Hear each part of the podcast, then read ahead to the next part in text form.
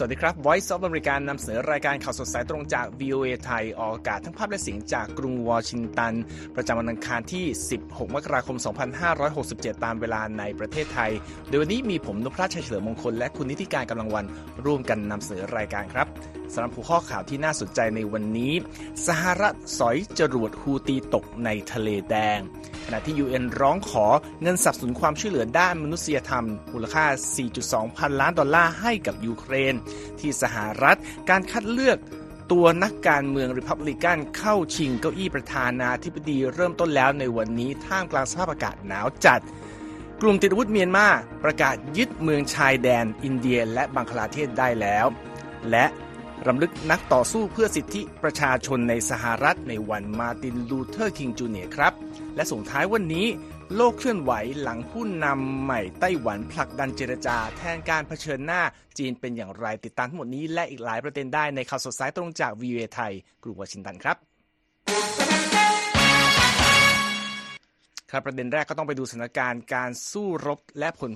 ผลพวงจากการต่อสู้ในฉนวนกาซานะครับ ค่ะทางกองทัพอเมริกันกล่าวในวันอาทิตย์นะคะว่าได้ยิงสกัดจรวดนำวิถีได้สำเร็จโดยขีปนาวุธดังกล่าวนะคะถูกยิงมาจากทางเรือของสหรัฐในทะเลแดงทางทิศใต้ จากพื้นที่ในเยเมนที่อยู่ภายใต้การควบคุมของกลุ่มฮูตีนะคะ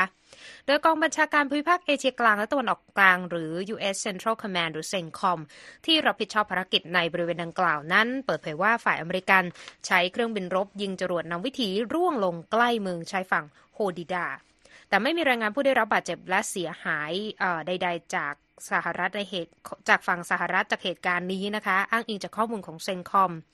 ดยในช่วงหลายสัปดาห์ที่ผ่านมากลุ่มฮูตีที่ได้รับการสนับสนุนจากอิหร่านโจมตีเรือในทะเลแดงอย่างต่อเนื่อง โดยระบุว่าเป็นการแสดงการสนับสนุนชาวปาเลสไตน์ในกาซานะคะ ปฏิบัติการของฮูตีสร้างความปั่นป่วนต่อการเดินเรือ ผ่านทางเส้นทางสำคัญที่เชื่อมต่อกับทะเลเมดิเตอร์เรเนียน และทำให้บริษัทเดินเรือระหว่างประเทศหลายแห่งเปลี่ยนเส้นทางขนส่งสินค้า เพื่อความปลอดภัยนะคะ ความพยายามของฮูตีในการสร้างความเสียหายต่อสหรัฐในครั้งนี้เกิดขึ้นเพียงไม่กี่วันหลังจากที่สหรัฐและอังกฤษ โจมตีทางอากาศต่อเป้าหมาย 30 แห่งของกลุ่มดังกล่าว บริเวณตะวันตกของเยเมน ในการตอบโต้ภัยคุกคามที่เกิดขึ้นในทะเลแดงค่ะคุณนพรัตน์ ครับและยังอยู่ประเด็นที่เกิดขึ้นจากการสู้รบในฉนวนกาซานะครับเลขาธิการใหญ่องค์การสหประชาชาติออกมาเรียกร้องอีกครั้งในวันจันทร์ครับ ให้มีการหยุดยิงโดยทันทีในฉนวนกาซาขณะที่ผู้ดูแลงานด้านการจัดหาความช่วยเหลือทั้งหลาย ประสานเสียงขอให้มีการเปิดจุดผ่านแดนสำหรับการขนส่งความช่วยเหลือด้านมนุษยธรรม เข้าไปในกาซามากขึ้น เพื่อหลีกเลี่ยงภาวะอดอยากรุนแรงและการระบาดของโรคต่างๆ ครับ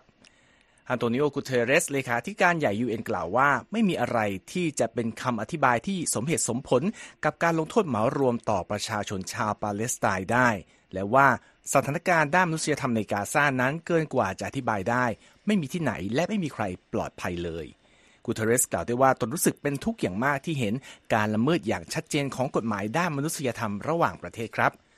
หน่วยงานด้านความช่วยเหลือต่างๆของ UN ออกมาเตือนในวันจันทร์ว่า หากไม่มีทางเข้าไปในฉนวนกาซาเพิ่มเติม ภัยคุกคามของภาวะอดอยากรุนแรง และการระบาดของโรคต่างๆ ก็จะยิ่งเพิ่มสูงขึ้นสำหรับประชากรราว 2.2 ล้านคนที่อยู่ในสถานการณ์ทุกข์ยากอยู่แล้ว หัวหน้าผู้ดูแลโครงการอาหารโลกหรือ WFP รวมทั้งยูนิเซฟและองค์การอนามัยโลก ออกแถลงการร่วมกันว่าสิ่งที่ต้องการให้เกิดขึ้นคือ การเปิดเส้นทางใหม่ การอนุญาตให้รถบรรทุกผ่านจุดข้ามแดนมากขึ้นในแต่ละวัน การลดกฎข้อจำกัดความเคลื่อนไหวของเจ้าหน้าที่ด้านช่วยเหลือด้านมนุษยธรรม และการรับประกันด้านความปลอดภัยต่อผู้คนที่ทำการแจกจ่าย และเข้ารับความช่วยเหลือ เพื่อให้สเสบียงความช่วยเหลือทั้งหลายไปถึงมือชาวปาเลสไตน์ในกาซาได้มากเพียงพอครับซิดดี้แมคเคนผู้อำนวยการบริหาร WFP กล่าวด้วยว่า ถ้ามีการนำส่งความช่วยเหลือด้านมนุษยธรรมเข้าไปมากพอ และทุกคนในกาซาสามารถเข้าถึงได้จริง สถานการณ์ความอดอยากรุนแรงก็จะไม่ประทุขึ้นอย่างที่หลายฝ่ายกลัวกันอยู่ ทั้งนี้โครงการอาหารโลกเปิดเผยว่า ทางองค์กรสามารถเข้าถึงประชาชนกว่า 9 0 0 0 0 0 คนจากทั้งหมด 2.2 ล้านคนในกาซา นับตั้งแต่สงครามอิสราเอลฮามาสเริ่มต้นขึ้นเมื่อวันที่ 7 ตุลาคมครับ ที่ผ่านมา UN และหุ้นส่วน ด้านงานความช่วยเหลืออื่น ๆ ใช้จุดผ่านแดนราฟาจากฝั่งอียิปต์เป็นเส้นทางเข้าไปยังกาซาครับ โดยเดิมทีจุดนี้ถูกใช้งานต่างทางเดินเท้าเป็นหลัก ทำให้ไม่สามารถรับมือกับรถบรรทุกจำนวนมากได้ ส่งผลให้เกิดการสะสมของสเสบียงที่รอเข้ามาในกาซาอยู่เป็นจำนวนมากครับ เมื่อเดือนที่แล้วนะครับ อิสราเอลเปิดจุดผ่านแดนเคเรมชลอมเพื่อให้มีการนำส่งความช่วยเหลือด้านมนุษยธรรมเพิ่ม แต่ UN ระบุว่าการใช้งานเส้นทางนี้ไม่ค่อยมีความสม่ำเสมอ เนื่องจากสถานการณ์การสู้รบในบริเวณนั้นครับ และเมื่อเดือนที่แล้วเช่นกันหน่วยงาน Integrated Food Security and Nutrition Phase Classification ที่มี UN หนุนหลังอยู่เตือนว่า ประชากรชาวปาเลสไตน์กว่าครึ่งหนึ่งในกาซากำลังเผชิญกับความอดอยากหิวโหย รุนแรงหนัก และเกือบ4แสนคนกำลังตกอยู่ในภาวะทุกพิกภัยแล้ว นอกจากนั้นความอดอยากหิวโหย ยังทำให้ประชาชนจำนวนมาก โดยเฉพาะเด็กๆตกอยู่ในความเสี่ยงที่จะเสียชีวิตจากโรคภัยต่างๆ ซึ่งรวมถึงโรคอุจจาระร่วงที่พบมากขึ้นเรื่อยๆ ในกลุ่มเด็กอายุไม่ถึง 5 ขวบครับ คุณนิติการ ค่ะขยับกันไปที่ยูเครนนะคะ ทางองค์การสหประชาชาติร้องขอให้นานาประเทศ ร่วมสนับสนุนเงินทุนความช่วยเหลือมูลค่า 4,200 ล้านดอลลาร์กับประชาชนในยูเครน ที่ยังต้องรับมือกับผลกระทบของสงครามที่เกิดขึ้นจากการรุกรานของรัสเซียเมื่อเกือบ 2 ปีก่อนนะคะ หน่วยงานด้านมนุษยธรรมและหน่วยงานด้านผู้ลี้ภัยของ UN ออกแถลงการร่วมกันค่ะ ซึ่งมีเนื้อความเกี่ยวกับผลกระทบของการโจมตีทางอากาศอย่างหนัก ในช่วงที่ผ่านมาของทางรัสเซีย โดยระบุว่าความรุนแรงที่เกิดขึ้นนั้นแสดงให้เห็นถึงต้นทุนของสงคราม ที่มีผลทำลายล้างต่อพลเรือน พร้อมเรียกร้องให้ทุกฝ่ายเข้าใจเกี่ยวกับสภาพอากาศอันหนาวเหน็บในเวลานี้ ที่ทำให้การนำส่งความช่วยเหลือด้านมนุษยธรรมเป็นเรื่องเร่งด่วนมากขึ้นนับตั้งแต่รัสเซียรุกรานยูเครนเมื่อเดือนกุมภาพันธ์ปี 2022 ชาวยูเครน 5 ล้าน9แสนคน ตัดสินใจหนีภัยไปยังประเทศอื่นๆ ในยุโรปตามข้อมูลของ UN นะคะ โดยเยอรมนีและโปแลนด์เป็นประเทศที่รับผู้ลี้ภัยยูเครนเข้ามามากที่สุด ที่ราวประเทศละหนึ่งล้านคน ส่วนราวสี่แสนคนเดินทางไปยังสาธารณรัฐเช็ก ขณะที่มอลโดวาสโลวาเกีย ไอร์แลนด์ อิตาลี เนเธอร์แลนด์ สเปน และอังกฤษ รับไปประเทศละกว่า1แสนคนค่ะ ขณะเดียวกันที่ปรึกษาด้านความมั่นคงแห่งชาติจาก 83 ประเทศเข้าร่วมประชุมที่เมืองดาวอสสวิตเซอร์แลนด์เมื่อวันอาทิตย์ ก่อนการเปิดการประชุมสภาเศรษฐกิจโลกหรือ World Economic Forum เพียงหนึ่งวัน เพื่อที่จะหารือแผนสันติภาพ 10 ข้อของยูเครน ที่มีรายละเอียดเงื่อนไขของกรุงเคียฟเกี่ยวกับการทำให้สงครามกับรัสเซียนั้นยุติลง โดยประธานาธิบดีวโลดิเมียเซเลนสกี้ได้กล่าวถึงความสำคัญของการประชุมดังกล่าวว่า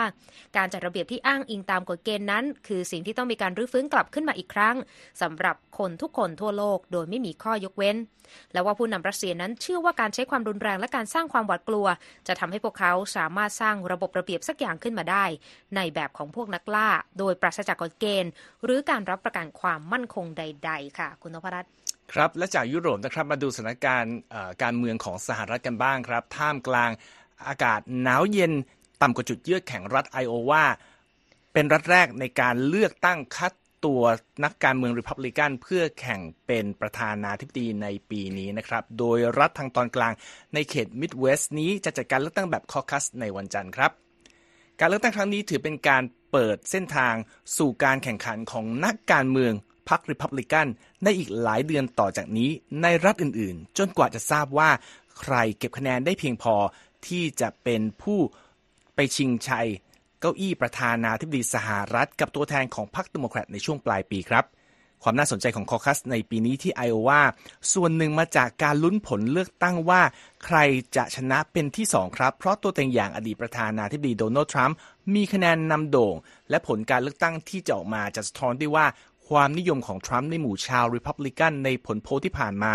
จะเปลี่ยนมาเป็นคะแนนเสียงเหนือคู่แข่งได้มากน้อยเท่าใดครับ ผู้ติดตามการเมืองอเมริกันมองว่า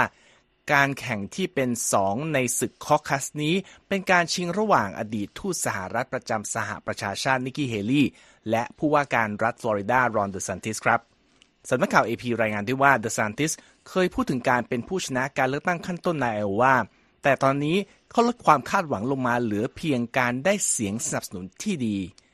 แม้อาจจะไม่ได้ที่หนึ่งคะแนนโหวตจากรัฐนี้ในระดับที่ดีเป็นสิ่งที่เดอซันติสต้องการ ให้เป็นแรงส่งในการเลือกตั้งรัฐต่อไป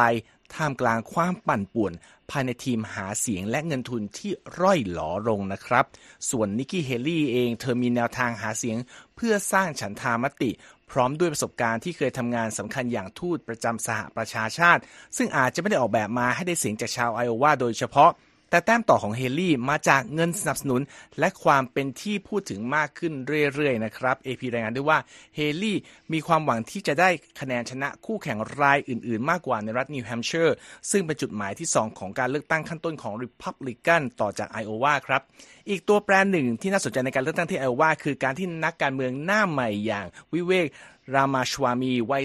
38 ปี ผู้มีประสบการณ์ ความสำเร็จจากธุรกิจเวชภัณฑ์ยาครับ ถึงแม้ว่าชัยชนะของรามาสวาจะเป็นรามาสวามีนะครับจะเป็นสิ่งที่ยากยิ่ง ที่ผ่านมาเขาเดินทางเยือนเขตปกครองทั้ง 99 แห่งของไอโอวาอย่างครบถ้วนถึง 2 รอบเลย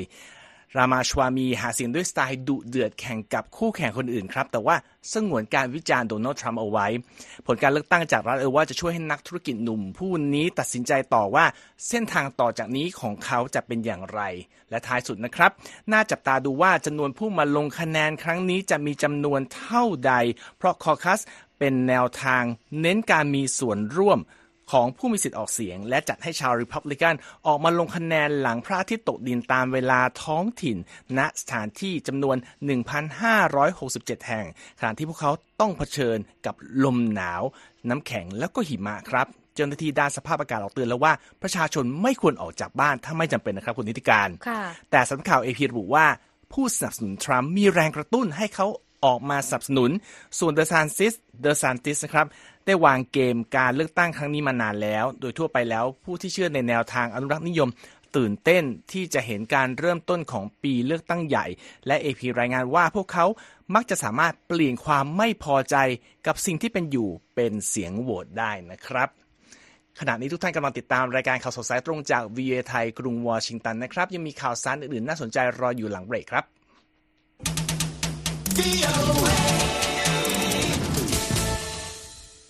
ยังเป็นควันหลงของการเลือกตั้งประธานาธิบดีที่ไต้หวันนะครับ โดยล่าสุดไต้หวันสูญเสียความสัมพันธ์ทางการทูตที่มีกับประเทศเกาะขนาดเล็กนารูให้กับจีนแผ่นดินใหญ่ในวันจันทร์ครับ หลังจากเพิ่งจัดการเลือกตั้งผู้นำรัฐบาลไทเปไป ทางการไต้หวันกล่าวหาว่าจีนพยายามใช้อิทธิพลกดดัน ขณะที่รัฐบาลไทเปต้องการแสดงบทบาทในเวทีนานาชาติครับ จีนอ้างอธิปไตยเหนือไต้หวันและระบุว่าไต้หวันไม่มีสิทธิสถาปนาความสัมพันธ์ทางการทูตระหว่างรัฐกับประเทศอื่น ๆ กรุงไทเปต่อต้านทัศนะของจีนที่จำกัดบทบาททางการทูตของไต้หวันกับประเทศอื่น ๆ ครับ โดยทั้งสองฝ่ายกล่าวโทษกันไปมาว่า ต่างใช้ผลประโยชน์ทางเศรษฐกิจ เป็นข้อแลกเปลี่ยนทางการทูตเจ้าหน้าที่ด้านความมั่นคงของไต้หวันบอกกับรอยเตอร์ก่อนการเลือกตั้งเมื่อวันเสาร์ว่าจีนน่าจะพยายามทำให้ไต้หวัน เหลือประเทศที่มีความสัมพันธ์ทางการทูตอย่างเป็นทางการด้วยน้อยลงเรื่อย จากปัจจุบันซึ่งมีเพียง 12 แห่งครับ ก่อนหน้านี้ระหว่างปี 2002 และ 2005 ประเทศนาอูรูยอมรับสถานะ และมีความสัมพันธ์อย่างเป็นทางการกับจีนแผ่นดินใหญ่นะครับ เหตุการณ์เปลี่ยนขั้วทางการทูตเกิดขึ้นกับประเทศในแถบแปซิฟิกอีก 2 แห่งคือคิริบาติ และหมู่เกาะโซโลมอน ที่ตัดความสัมพันธ์กับไต้หวัน และสถาปนาความเป็นมิตรอย่างเป็นทางการกับจีนเมื่อปี 2019 ครับ เทียนชุงกวงรัฐมนตรีช่วยว่าการกระทรวงการต่างประเทศของไต้หวัน กล่าวหลังคำประกาศเปลี่ยนขั้วทางการทูตของนารูว่าจีนเลือกจังหวะที่อ่อนไหวดำเนินการที่เหมือนการจู่โจม และเป็นการทำร้ายประชาธิปไตยอย่างโจงแจ้ง ขณะที่หลายประเทศแสดงความยินดีต่อไต้หวันที่จัดการเลือกตั้งได้อย่างราบรื่นนะครับ เจ้าหน้าที่ระดับสูงของไต้หวันรายหนึ่งที่ไม่ขอเปิดเผยชื่อกล่าวว่ารัฐบาลปักกิ่ง เสนอเงินให้กับนาอูรูปีละถึง 100 ล้านดอลลาร์ครับ โฆษกรัฐบาลนารูปฏิเสธที่จะแสดงความเห็นในเรื่องนี้ ส่วนกระทรวงการต่างประเทศจีนแสดงท่าทีต้อนรับนารูเป็นมิตรประเทศรายใหม่ แต่ก็ไม่ได้ตอบคำถามว่าจีนเสนอให้เงินให้กับนารูมูลค่าเท่าใดนะครับโฆษกกระทรวงการต่างประเทศจีนเหมาหนิงกล่าวที่กรุงปักกิ่งด้วยว่านารูในฐานะประเทศทิปไตยได้เลือกทางที่ถูกแล้วอย่างเป็นอิสระในการรื้อฟื้นความสัมพันธ์ทางการทูตกับจีนนะครับ และผู้มีสิทธิ์เลือกตั้งในไต้หวันก็เสร็จสิ้นการกาบัตรลงคะแนนเลือกตั้งประธานาธิบดีคนใหม่ไปเมื่อสุดสัปดาห์ที่ผ่านมานะครับ แล้วก็ไลชิงเตอ๋อรองประธานาธิบดีไต้หวันคนปัจจุบัน และเป็นผู้ท้าชิงก็สามารถกุมชัยชนะได้หลังประกาศนโยบายเกี่ยวกับจีนหลังคว้าชัยชนะในการเลือกตั้งครั้งนี้ด้วย คุณนิติการกำลังวันมีรายงานจากลิสเบตลีเกี่ยวกับปฏิกิริยาทั่วไป และจากทั่วโลกเกี่ยวกับการเลือกตั้งไต้หวันมานำเสนอนะครับ ค่ะผู้สนับสนุนพรรคประชาธิปไตยหัวก้าวหน้าหรือ DPP เฉลิมฉลองค่ำคืนแห่งประวัติศาสตร์ในไต้หวันนะคะ ที่ไลชิงเต๋อกลุ่มชัยชนะในบทบาทประธานาธิบดีจากพรรค DPP ต่อเนื่องเป็นสมัยที่ 3 ค่ะ อย่างไรก็ตามนะคะในทัศนะของจอร์จชางหนึ่งในผู้สนับสนุนพรรค DPP กลับมองว่าเป็นสิ่งที่น่าผิดหวังค่ะ เนื่องจากพรรค DP นั้นสูญเสียเสียงข้างมากในสภาไต้หวัน หลังประกาศชัยชนะว่าที่ประธานาธิบดีไลประกาศว่าตนมีเป้าหมายในการสร้างชันธามติระหว่างพรรคการเมืองในไต้หวัน ซึ่งตัวแทนจากพรรคก๊กมินตั๋งโยยูอีโหยูอีได้ส่งข้อความที่คล้ายกันนี้ในถ้อยแถลงยอมรับความพ่ายแพ้ด้วยเช่นกันนะคะ ในระหว่างที่ผู้สนับสนุนพรรคก๊กมินตั๋งแสดงความกังวลว่าไต้หวันอาจเข้าสู่สงครามกับจีน ผู้สนับสนุนพรรค DPP ต่างกล่าวว่าประธานาธิบดีของไต้หวัน ได้เสริมสร้างการป้องกันตนเองของไต้หวันมาตลอดช่วง 4 ปีที่ผ่านมา ด้วยการกระชับความสัมพันธ์กับชาติพันธมิตรที่มีแนวคิดคล้ายกัน และผู้สนับสนุนพรรค DPP ต่างหวังว่า ผู้นำคนใหม่ของไต้หวันนั้นจะสานต่อนโยบายนี้ในเวทีโลกค่ะ ในฝั่งสหรัฐทางประธานาธิบดีโจไบเดนได้กล่าวว่า ไม่ได้สนับสนุนความเป็นเอกราชของไต้หวันออกจากจีน ขณะที่คณะกรรมาการต่างประเทศแห่งสภาผู้แทนราษฎรสหรัฐ ออกแถลงการหลังการเลือกตั้งไต้หวันว่า เราขอประนามความพยายามของปักกิ่ง ในการสร้างอิทธิพลต่อการเลือกตั้ง ผ่านการเผยแพร่ข้อมูลบิดเบือน และแรงกดดันทางการทหาร และขอประชาและขอชื่นชมประชาชนไต้หวันที่สนับสนุนอุดมการประชาธิปไตยค่ะ ซึ่งในมุมมองของชางชาวไต้หวันผู้สนับสนุนพรรค DPP นั้นเห็นว่า ไต้หวันไม่จำเป็นต้องได้รับอิสรภาพจากชาติใด ไต้หวันเป็นประเทศไปแล้ว เรามีรัฐบาลของเราหัวชุนยิงโฆษกกระทรวงการต่างประเทศจีนระบุผ่านสื่อสังคมออนไลน์ X ว่าอะไรก็ตามที่เป็นเรื่องของไต้หวัน คือกิจการภายในของจีน ไม่ว่าจะมีการเปลี่ยนแปลงอะไรเกิดขึ้นในไต้หวัน ความจริงพื้นฐานอย่างหนึ่งที่จะไม่มีทางเปลี่ยนแปลงไปได้ คือโลกนี้มีเพียงจีนเดียว และไต้หวันเป็นส่วนหนึ่งของจีน หลักการจีนเดียวคือจุดยืนที่มั่นคงสำหรับสันติภาพและเสถียรภาพในช่องแคบไต้หวันค่ะในเรื่องของจีนไลชิงเตอ๋อว่าที่ประธานาธิบดีไต้หวันได้กล่าวว่า เราจะใช้การแลกเปลี่ยนแทนที่การขัดขวาง การเจรจาแทนที่การเผชิญหน้า และเดินหน้าแลกเปลี่ยนความร่วมมือกับจีน แต่ก็ได้ย้ำว่าคณะทำงานของเขาจะยังคงปกป้องไต้หวันจากการข่มขู่คุกคามจากจีนค่ะ ด้านผู้เชี่ยวชาญ ด้านรัฐบาลไต้หวัน เว่ยติงเย็นกล่าวกับวิวเอว่านอกเหนือจากประเด็นพิพาทกับจีนแล้ว ความสำคัญในการเลือกตั้งครั้งนี้ก็คือ การที่ไต้หวันประสบความสำเร็จในการจัดการเลือกตั้งตามระบอบประชาธิปไตยได้อีกครั้ง และถือเป็นประเทศที่ใช้ภาษาจีนที่ยังคงเป็นประชาธิปไตยเพียงแห่งเดียว และสะท้อนว่าไต้หวันควรได้รับความสนใจอย่างยิ่งค่ะ สำหรับปฏิทินการเมืองไต้หวันที่ต้องติดตามกันต่อไปคือในเดือนพฤษภาคมนะคะที่ว่าที่ประธานาธิบดีไลชิงเตอ๋อจะเข้าพิธีปฏิญาณตนรับตำแหน่งประธานาธิบดีไต้หวันคนต่อไปค่ะครับขอบคุณมากครับคุณทิติการยังอยู่ในเอเชียกันต่อนะครับกองกำลังติดอาวุธชนกลุ่มน้อยที่มีปฏิบัติการในรัฐยะไข่ทางตะวันตกของเมียนมา อ้างว่าตนสามารถเข้ายึดพื้นที่เมืองชายแดนที่ติดกับอินเดียและบังกลาเทศได้แล้วครับ ซึ่งหากเป็นจริงก็หมายถึงการสูญเสียอีกครั้งของรัฐบาลทหารเมียนมาที่พยายามต่อสู้กับกลุ่มต่อต้านที่กระจายกำลังอยู่ทั่วประเทศในเวลานี้ ตามรายงานของสำนักข่าวรอยเตอร์นะครับ ไข่ทูคาโฆษกของกองทัพอารากันประกาศเมื่อคืนวันอาทิตย์ตามเวลาท้องถิ่นว่านักรบของกองทัพเข้ายึดเมืองปาเลตวา ซึ่งเป็นเมืองท่าริมฝั่งแม่น้ำคาเลตัน ซึ่งเป็นจุดการค้าสำคัญระหว่างเมียนมาและประเทศเพื่อนบ้านต่างๆ นะครับไข่ทูคาระบุในแถลงการด้วยว่าฝ่ายตนจะร่วมมือกับประเทศเพื่อนบ้านทั้งสองให้ดีที่สุด ขณะที่กองทัพอารากันจะเข้าดูแลงานด้านการบริหาร และการรักษากฎหมายในเมืองนี้ รอยเตอร์ติดต่อไปยังโฆษกของกองทัพอารกันเพื่อขอความเห็นเพิ่มเติม แต่ก็ไม่รับการตอบกลับครับ แล้วก็ทางรอยเตอร์ก็ยังไม่สามารถตรวจสอบได้ว่าคำกล่าวอ้างเรื่องการยึดเมืองที่ว่านี้เป็นความจริงหรือไม่อย่างไรนะครับอย่างไรก็ตามครับหากเมืองพาลิวาตกอยู่ภายใต้การควบคุมของกองทัพอารากันจริง ก็จะเป็นกรณีการสูญเสียของกองทัพเมียนมาอีกครั้งนะครับ หลังเพิ่งเสียเมืองเล่ากายในรัฐฉานทางเหนือของประเทศให้กับกองกำลังพันธมิตรประชาธิป ไตยแห่งชาติ ซึ่งเป็นหนึ่งในกลุ่มพันธมิตร Three Brotherhood Alliance เมื่อไม่นานมานี้ครับค่ะไปกันที่เกาหลีเหนือกันบ้างนะคะ รายงานจากหน่วยงาน ภายใต้องค์การสหประชาชาติเมื่อวันจันทร์ค่ะออกมาเปิดเผยนะคะว่า พบแฮกเกอร์เกาหลีเหนือใช้ช่องทางฟอกเงินผ่านคาสิโน และสกุลเงินดิจิทัลในเอเชียตะวันออกเฉียงใต้นะคะเชกเช่นกับมิจฉาชีพ และขบวนการค้ายาเสพติดที่อยู่ในพื้นที่ดังกล่าวค่ะ โดยในรายงานที่จัดทำโดยสำนักงานว่าด้วยยาเสพติด และอาชญากรรมแห่งสหประชาชาติ หรือ UNODC นะคะระบุว่าผู้จัดทำวิเคราะห์ข้อมูลบล็อกเชน และข้อมูลทางคดีพบว่ามีหลายกรณีที่ขบวนการมิจฉาชีพ ในพื้นที่ลุ่มน้ำโขงซึ่งเป็นที่ตั้งของกัมพูชา เมียนมาลาวและไทย ใช้ช่องทางใต้ดินเดียวกันกับ Lazarus Group กลุ่มนักจรกรรมไซเบอร์ชื่อดังจากเกาหลีเหนือนะคะทั้งนี้รายงานไม่ได้อธิบายเพิ่มเติมว่ากลุ่มแฮกเกอร์จากเกาหลีเหนือใช้ช่องทางฟอกเงินใด นอกจากยกตัวอย่างการฟอกเงิน 81 ล้านดอลลาร์ที่ขโมยจากธนาคารบังคลาเทศ ผ่านเครือข่ายคาสิโนในฟิลิปปินส์เมื่อปี 2016 ค่ะ หนึ่งในคณะผู้แทนเกาหลีเหนือประจำสหประชาชาติตอบคำขอความเห็นของสำนักข่าวรอยเตอร์ในกรณีนี้ว่า ไม่คุ้นเคยกับประเด็นดังกล่าว และระบุว่าการรายงานข่าวที่ผ่านมาเกี่ยวกับลาซารัสคือการคาดเดาและข้อมูลเท็จโดยทั้งหมดนะคะ ลาซารัส หรือที่เรียกกันในชื่อว่า APT-38 คือกลุ่มที่สหรัฐระบุว่าถูกสั่งการโดยหน่วยข่าวกรองเกาหลีเหนือ ซึ่งที่ผ่านมาถูกกล่าวหาว่าเกี่ยวข้องกับการโจรกรรมและการโจมตีไซเบอร์ขนาดใหญ่ในหลายกรณี และเงินที่ถูกขโมยหรือเรียกค่าถ่ายไป ก็ถูกนำไปใช้ในโครงการพัฒนาอาวุธต่างๆ รายงานของ UNODC ระบุด้วยว่าชิ้นส่วนสำคัญที่กลายเป็นพื้นฐานให้กับโครงสร้างธุรกรรมใต้ดิน ให้องค์กรอาชญากรรมในภูมิภาคนั้นประกอบด้วย2ส่วนด้วยกัน คือเครือข่ายสถานบันเทิงและคาสิโน ซึ่งมีจำนวนมากตั้งอยู่ตามชายแดนประเทศไทยและประเทศเพื่อนบ้าน และการแลกเปลี่ยนเงินตราทั่วไปเป็นเงินตราสกุลคริปโตที่มีต้นทุนต่ำและสามารถทำได้ง่าย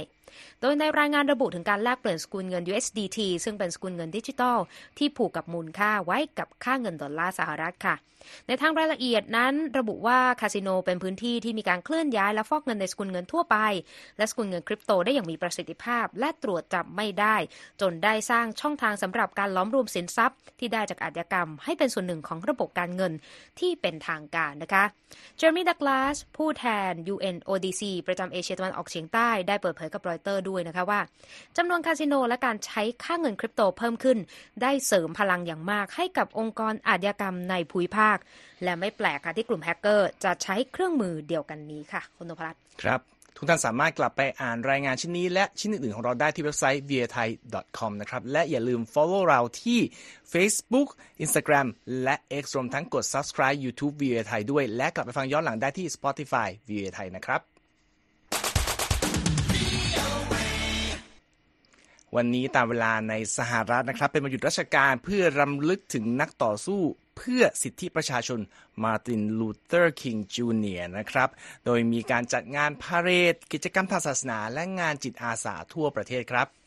ในวันมาร์ตินลูเทอร์คิงจูเนียร์ปีนี้นะครับประธานาธิบดีโจไบเดนก็เดินทางไปยังนครฟิลาเดลเฟีย เพื่อร่วมกับอาสาสมัครในการช่วยองค์กรบรรเทาทุกข์ด้านอาหารครับ ขณะที่รองประธานาธิบดีคามลาแฮร์ริส ขึ้นกล่าวสุนทรพจน์ที่รัฐเซาท์แคโรไลนาที่ต้นข่าวระบุว่ามีเนื้อหาสนับสนุน ให้ประชาชนเปล่งเสียงอย่างต่อเนื่องเพื่อสิ่งที่บอกว่าเป็นการต่อสู้กับความอยุติธรรม และการทำร้ายเสรีภาพขั้นพื้นฐานครับ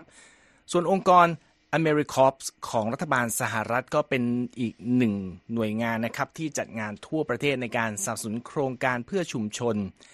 ทั้งนี้วันมาร์ตินลูเทอร์คิงจูเนียร์ครับ ตรงกับวันจันทร์ที่ 3 ของเดือนมกราคมของทุกปี เพื่อเป็นเกียรติต่อมาร์ตินลูเธอร์คิงจูเนียร์นะครับผู้ถูกสังหารภายใต้ภายหลังการเป็นผู้นำเรียกร้องอย่างสันติให้เกิดความเท่าเทียมกันในสังคม ในช่วงทศวรรษที่ 1950 และ 1960 ครับ ส่งท้ายวันนี้นะครับเป็นรายงานที่บอกว่าเทคโนโลยีอัตโนมัติถือเป็นสิ่งที่มีบทบาทสำคัญต่ออนาคตของภาคการเกษตรมากครับ เพราะว่าสิ่งนี้จะช่วยทั้งลดต้นทุนและเพิ่มประสิทธิภาพในห่วงโซ่อุปทานได้ แต่ว่าความก้าวหน้าด้านนี้ก็ยังเป็นสิ่งที่ ไม่รับความไว้วางใจอย่างเต็มที่จากบรรดาเกษตรกรอเมริกันเท่าไหร่ครับ คุณคมสันศรีนาบุญชัยมีรายเรื่องนี้จากผู้สื่อข่าว VOA มานำเสนอส่งท้ายครับ ปัจจุบันเทคโนโลยีที่เอื้อให้เครื่องยนต์ทำงานอัตโนมัติ ซึ่งกำลังเป็นสิ่งที่มีผู้นำมาลองใช้งานมากมาย แม้แต่ในงานด้านการเกษตร ในบริเวณแถบตะวันตกตอนกลางของสหรัฐ ตัวอย่างของอนาคตความก้าวหน้าทางการเกษตรที่ว่านี้ คือการใช้รีโมท ซึ่งควบคุมได้จากปลายนิ้ว อย่างเช่น อากาศยานไร้คนขับขนาดเล็ก หรือว่าโดรน ในการพ่นน้ำยาบำรุงพืช และหุ่นยนต์อัตโนมัติทำหน้าที่หยอดเมล็ดพันธุ์ซึ่งเป็นตัวอย่างนวัตกรรมที่เดนิสโบแมนผู้เชี่ยวชาญด้านการส่งเสริม จากศูนย์ Center for Digital Agriculture หรือว่า CDA มหาวิทยาลัยอิลลินอยส์ทำการทดสอบอยู่ แม้ความก้าวหน้าข้างต้นจะดูน่าสนใจไม่น้อย แต่การเปลี่ยนแปลงความคิดของเหล่าเกษตรกรให้หันมาใช้งานเทคโนโลยีเหล่านี้ไม่ใช่เรื่องง่าย There is concern about the technology, and there's a lot of interest. And if you can โบแมนอธิบายว่าเกษตรกรมักมีความกังวลเกี่ยวกับเทคโนโลยี และการจะทำให้พวกเขาสนใจได้ ก็ต้องแสดงให้เห็นว่าอุปกรณ์เหล่านี้ตอบโจทย์ต่าง ๆ ได้จริงเสียก่อน And that would be a huge asset to an operation that's labor ไบรอันคอคิวเกษตรกรจากรัฐอิลลินอยส์ที่ใช้แรงงานของตนเองและจากคนในครอบครัวเพื่อช่วยทำฟาร์ม มองว่าเทคโนโลยีนั้นจะสามารถช่วยรองรับปัญหาการขาดแคลนแรงงานได้ไม่น้อย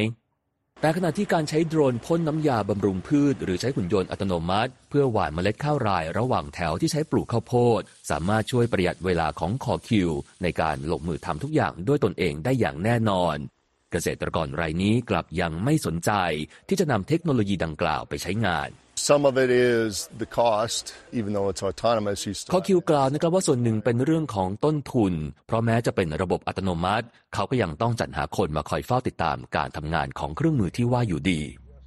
ด้วยเหตุนี้เดนิสโบแมนจากมหาวิทยาลัยอิลลินอยส์เชื่อว่าการประสานเทคโนโลยีอัตโนมัติ เข้ากับความก้าวหน้าของปัญญาประดิษฐ์หรือ AI อาจเป็นหัวใจสำคัญ ที่จะสามารถดึงให้เกษตรกร หันมายอมรับ และใช้งานเทคโนโลยีเหล่านี้ได้สักวัน And so, one of the promises of AI is uh, smarter systems that can หนึ่งในคุณลักษณะที่สำคัญของ AI คือระบบอัญชานฉลาด ที่จะช่วยวิเคราะห์ข้อมูลเพื่อให้เราตัดสินใจได้ดียิ่งขึ้น As we're trying to feed more of the world, and as the population grows, โบแมนจากศูนย์ CDA ยังชี้ว่า ในขณะที่เรากำลังพยายามผลิตอาหารเพื่อเลี้ยงโลกให้มากขึ้นจำนวนประชากรก็เพิ่มขึ้น และมีการใช้งานพื้นที่การเกษตรเยอะขึ้น เราจำต้องเพิ่มทั้งผลผลิตและประสิทธิภาพ การตัดสินใจต่างๆ ที่มีระบบ AI มาช่วยวิเคราะห์ ประโยชน์ที่ได้รับไม่ได้เกิดขึ้นเฉพาะกับเหล่าเกษตรกรเท่านั้น แต่ผลเชิงบวกยังได้ขยายไปถึงทุกภาคส่วน ในห่วงโซ่อุปทานของการเกษตรทั่วโลกด้วย ในปัจจุบันตลาดสำหรับอุปกรณ์ทำฟาร์มอัตโนมัติทั่วโลกมีมูลค่าเกินกว่า1แสนล้านดอลลาร์ และยังขยายตัวเพิ่มอย่างต่อเนื่อง โดยความต้องการจากตลาดสหรัฐนั้น คิดเป็นมูลค่าราว 30%ของความต้องการทั่วโลก ซึ่งคาดว่าจะเติบโตอย่างมากในช่วง 5 ปีข้างหน้านี้ เนื่องจากมีความเป็นไปได้ที่เหล่าเกษตรกรจะยอมรับการใช้งานเทคโนโลยีอัตโนมัติเพิ่มมากขึ้น ผมคมสันศรีธนวิบุญชัย VOA รายงาน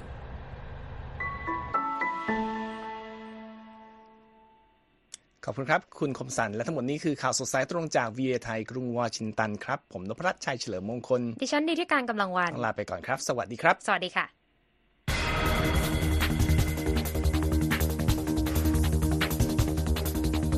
สวัสดีค่ะคุณนพรัตน์คุณนิติการค่ะสวัสดีครับคุณธีรัตน์คุณธีรัตน์เอ่อพูดถึงความก้าวหน้าทั้งหลายเหล่านี้นะคะ ถ้าทำให้เกษตรกรหรือผู้ใช้งานเห็นถึงประโยชน์และมีการเรียนรู้และมีการสนับสนุน